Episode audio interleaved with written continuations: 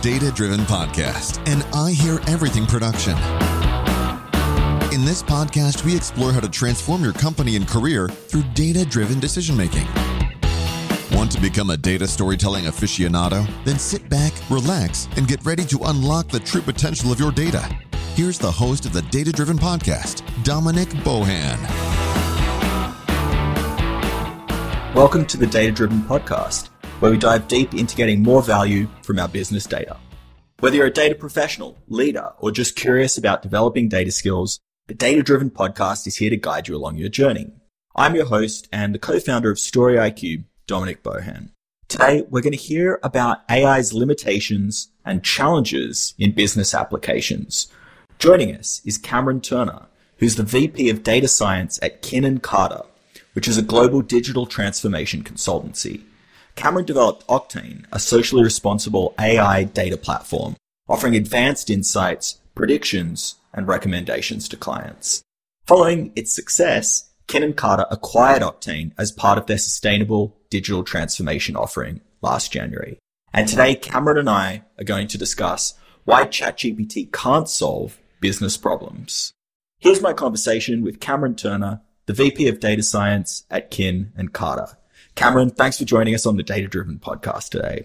So can we kick things off with a little bit of background about your journey in the field of data science and what you've been doing at Kin & Carta?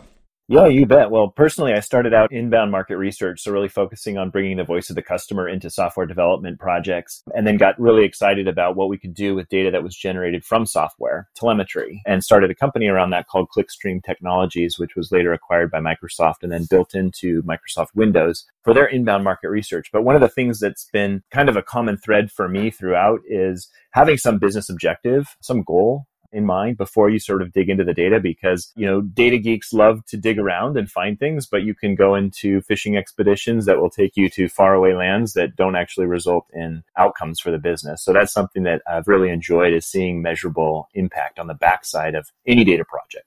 Okay, that's something that comes up a lot on this podcast. So diving straight into the technical stuff without a solid understanding of the business problem. That kind of brings us to our topic for today, why ChatGPT can't solve business problems. So can we expand on why it can't, why humans often fail, and what are the best practices? How can we be effective at tackling the right problems when we do things like data science? Yeah, it's a great question. And there's, let's unpack it a little bit. There's an assumption built in, which is that ChatGPT can't solve the business problems, which I think in some cases it can. You know, your listener base is a mixture of, you know, people who are, you know, deep in the technology as well as the C suite executives who are making decisions for the business and rely on their data systems in order to support those decisions. And I think one of the exciting things about ChatGPT and OpenAI is that it provided this little pinhole into the world of large language models and what could be done by training massive prediction systems that could consume vast amounts of both structured and unstructured data in order to provide an answer. There's some, you know, disappointment, I'll call it, in the market right now around, um, you know, the the accuracy and validity of, of what comes out, hallucinations and so forth. But as long as we all remember that, you know, these systems, ChatGPT specifically, but large language models more generally, are a prediction of the best answer, not an oracle solution or an oracle answer to to the question that it's asked then I think we're on the right track and it can do some amazing things. You know, specifically in terms of business problems that it does do well at. Chat is, of course, something that everyone became familiar with and, and became, you know, sort of a cultural phenomenon this year in terms of, you know, what AI is and what AI could be. And also, you know, sort of this, this idea of passing the Turing test and becoming woke and, you know, the AI kind of woke up and, you know, th- those kinds of things. But actually, one of the places we're finding a lot of value with ChatGPT is generating structured data, generating synthesized data, generating product descriptions, things like that. We're finding a lot of major brands that we work with are using it for these very focused types of, of opportunities. Going back to the question though, why can't it solve, you know, all business problems, if I can modify it that way, is that it's not the solution to every problem, nor is AI, nor machine learning. You know, sometimes people will come with, hey, we just need a bot that we can ask any question of our data and it will give us the answer, kind of like, you know, Wizard of Oz.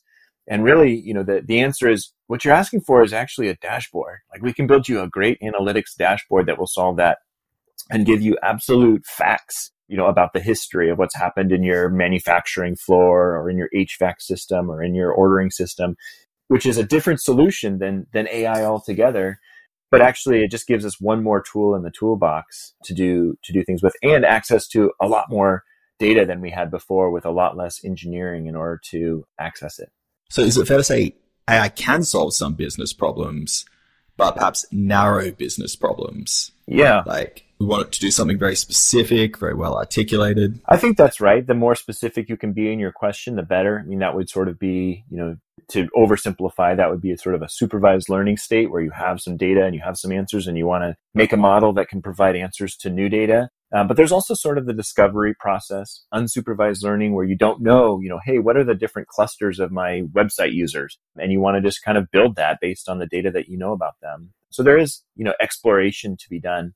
One of the other trends that we see, you know, we work mostly with Fortune 500, Global 1000 type clients. One of the things I'll say is is always true is that regardless of the technical skill of the client that we're speaking with, there's always fantastic intuition about the potential.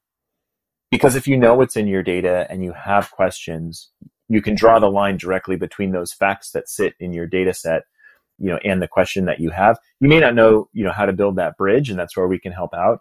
But the instinct is is there. So I think what you said is right. If you go in with, you know, a, a well-formed hypothesis or a well-formed question, you're much more likely to have measurable results. Can you tell us about some of the problems you encounter at Kin + Carta where AI would be totally out of it? Depth. And we still need a human or many humans thinking critically about a problem. Yeah, well, I think in every situation there's humans. Of course, AI itself is a human-based endeavor. We're working on labeled data set that was labeled somewhere, and this comes up in a lot of ethical, you know, conversation and you know, data ethics salons and things like that, where people are talking about, you know, what is actually the ethics of you know having people sort through imagery and find you know things that are distasteful because there's some psychological effects of having that job. So you know the predicate is that ai is already a fully human endeavor. It's just scaled you know through through technology. But the most common sort of folly i would say um, is that there's a belief that if we can build this thing then you know people will use it. The field of dreams concept. If i just had that that you know fill in the blank dashboard you know, chat GPT model that's augmented with my data or, you know, the perfect, you know, sort of, sort of analytics tool that everyone would see that that's a better way of, of doing business and everyone would come. The reality is that data driven culture isn't born overnight and it's certainly not driven by new tooling. New tooling represents a problem for people because it's, you know, requires training and it requires changing your processes and your workflows and it takes power from some people and may, you know, radically change the jobs of people. And so those are all problems for an organization. Um, and so even if you know, sort of the executive view might be, you know, we're going to go through digital transformation and voila, on the other side, we now have this smooth running business where we're always optimized. The reality on the ground is that most of the time it will require some cultural transformation. And sometimes that cultural transformation is a prerequisite to actually going down the path. So that there are cases where, you know, in my consulting career, I've had conversations to say, we would love to build this for you, but do these three things first. you know, think about having strong data governance. Think about having, you know, some, you know, not policy, but at least processes around reporting and people understanding what the key performance indicators are for the organization so that you start that wheel turning of, wow, we can do better with data. And that's really the goal.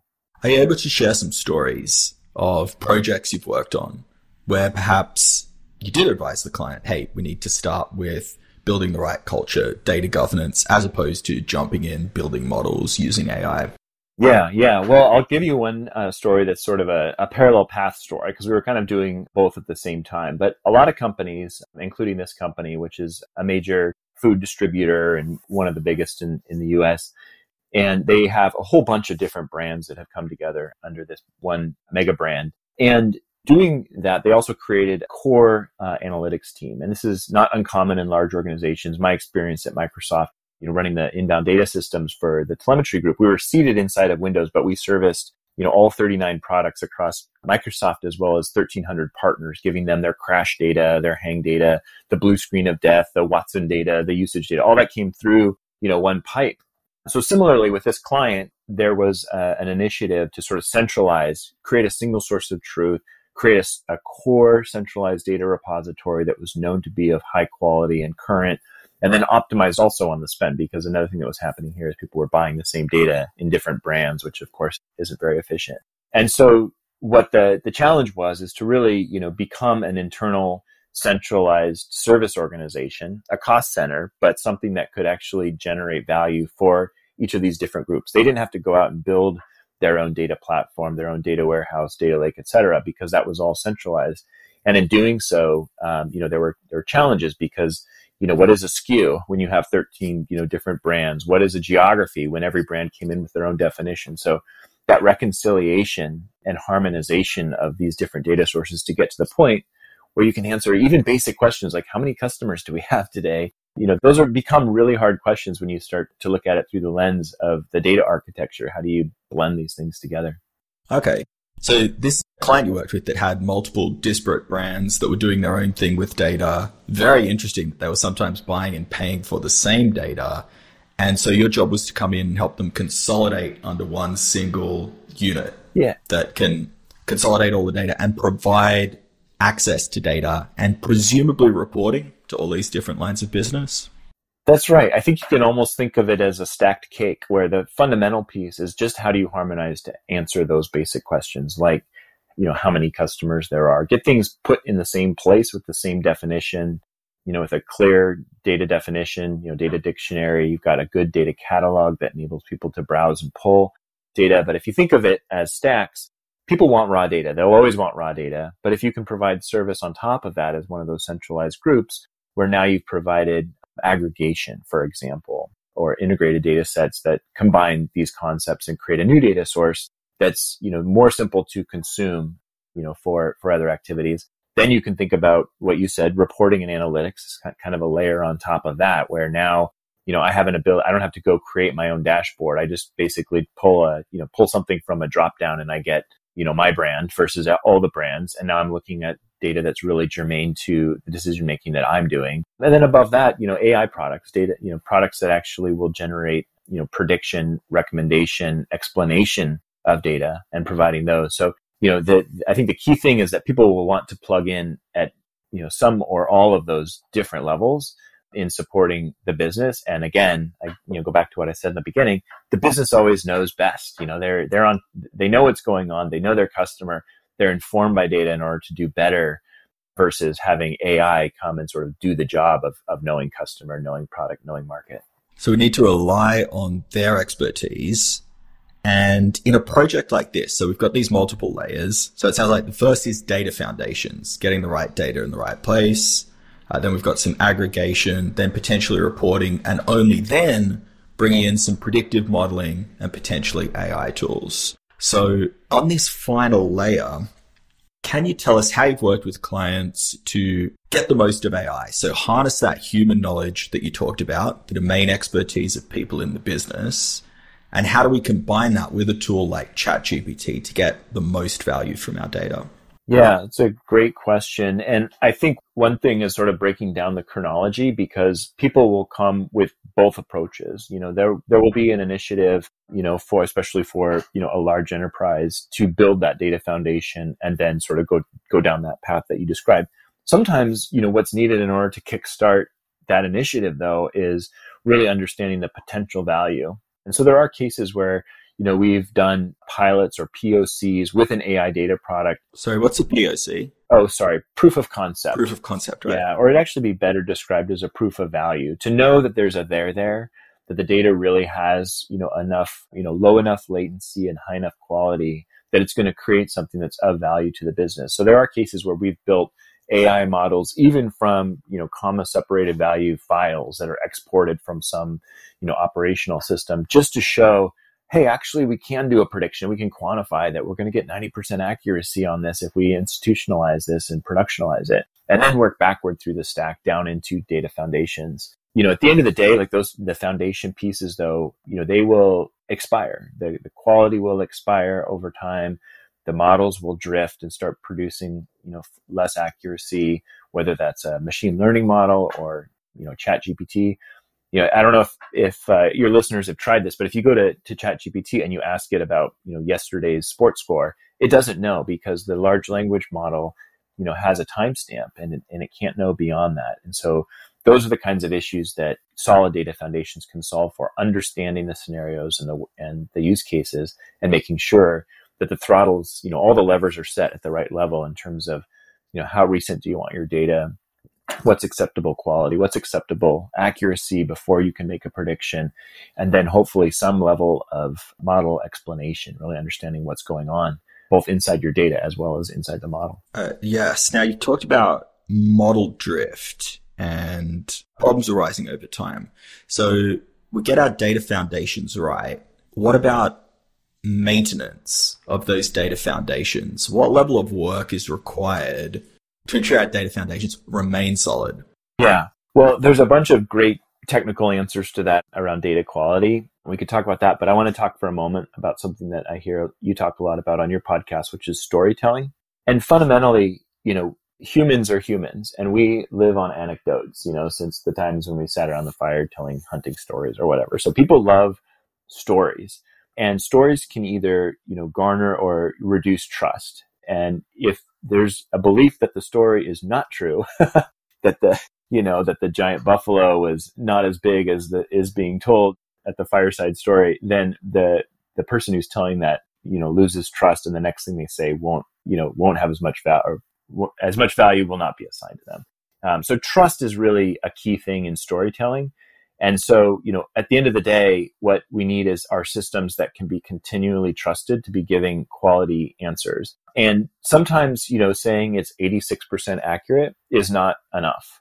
You know, we work in healthcare a lot. We've worked in diagnoses. We've worked in protocol in emergency medicine and trying to identify, you know, best uh, interventions based on the data at hand. You can't really be wrong in those situations. It's kind of like self-driving cars. You see a Tesla smashed up and everyone says, you know, self-driving cars don't work when actually, you know, they're whatever, 10 times safer than a human driver, whatever the number is. So I think the storytelling is really critical when you think about quality and drift and making sure that you're tuned in on answering the right question and also allowing AI systems to say, I don't know, just like humans can say that. And I think that's where we have to sort of reset expectations for AI that it can be good in some domains without a lot of subjectivity or without a lot of missing information. But in other areas where, especially areas where you're trying to predict human behavior, and this gets into, you know, retail and consumer scenarios, you know, it will be wrong sometimes. And that has to be okay in the same way that it's okay that, that humans make mistakes. Can you tell us a bit more about the storytelling aspect and how you use it? So it was interesting you mentioned, let's say a, a model's 86% accurate. That's not going to resonate with a lot of people, right? A lot of non technical people, you can say it's 99% accurate. And without a story, they're going to say, hey, it's just some model with some numbers that I don't really understand. So, can you give us an example of some powerful stories you've been able to tell, especially to influence people that aren't technical experts that might not be comfortable with these models? Yeah, it's a it's a great question. Well, you know, in storytelling, there's you know there's the the elements. I have a, a ten year old and a thirteen year old who are you know doing a lot of creative writing and writing at schools, and you know they're going through right now. You know, you introduce the characters, you develop them, and then you introduce a conflict, and you kind of go through. And I think some of that is you know carries through into data storytelling too. Really having the nouns and verbs be something that people understand well. What is customer? What is product? What is a sale? Are we talking sell in or sell through? And so forth you know and then building from there so that you're carrying you know your audience along the way from the beginning. And then you can change and build on that story over time. To give you an example we work with a large coffee company.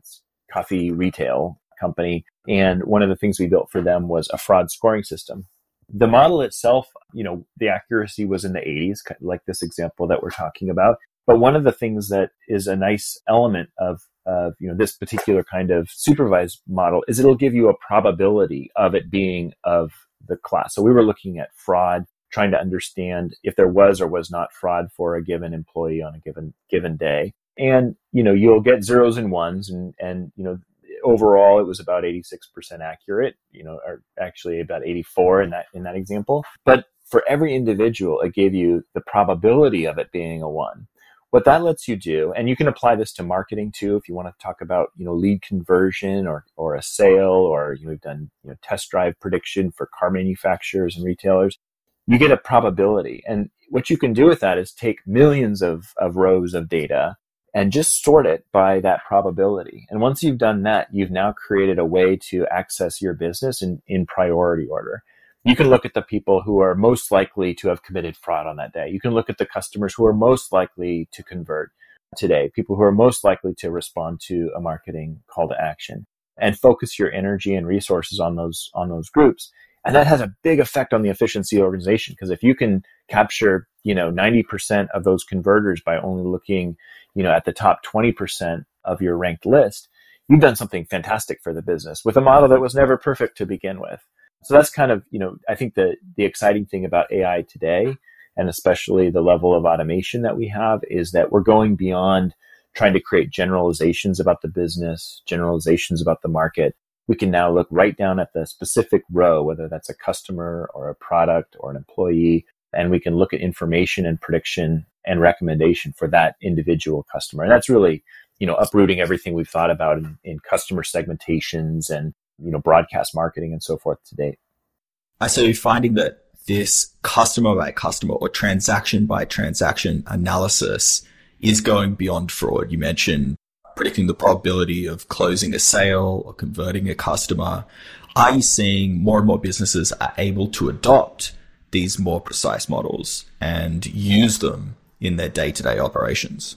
Yeah, absolutely. Where we are seeing it, and I think it's these kinds of models are fantastic because they have uh, measurable output. You can run an A/B test, and you can see the influence that the extra information of a prediction or a recommendation has, you know, overall on the business for sure.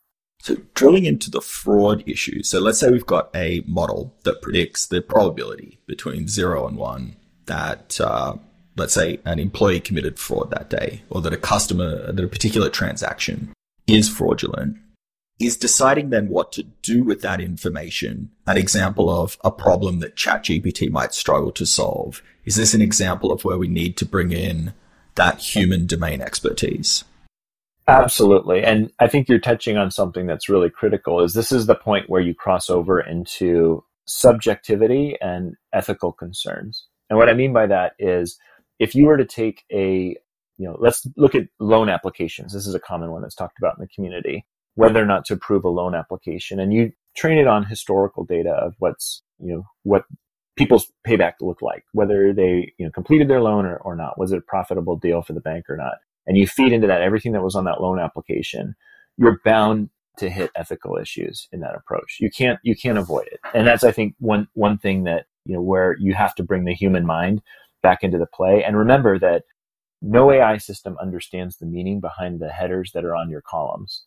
They won't understand that zip code is actually associated with socioeconomic, you know, factors, things like that.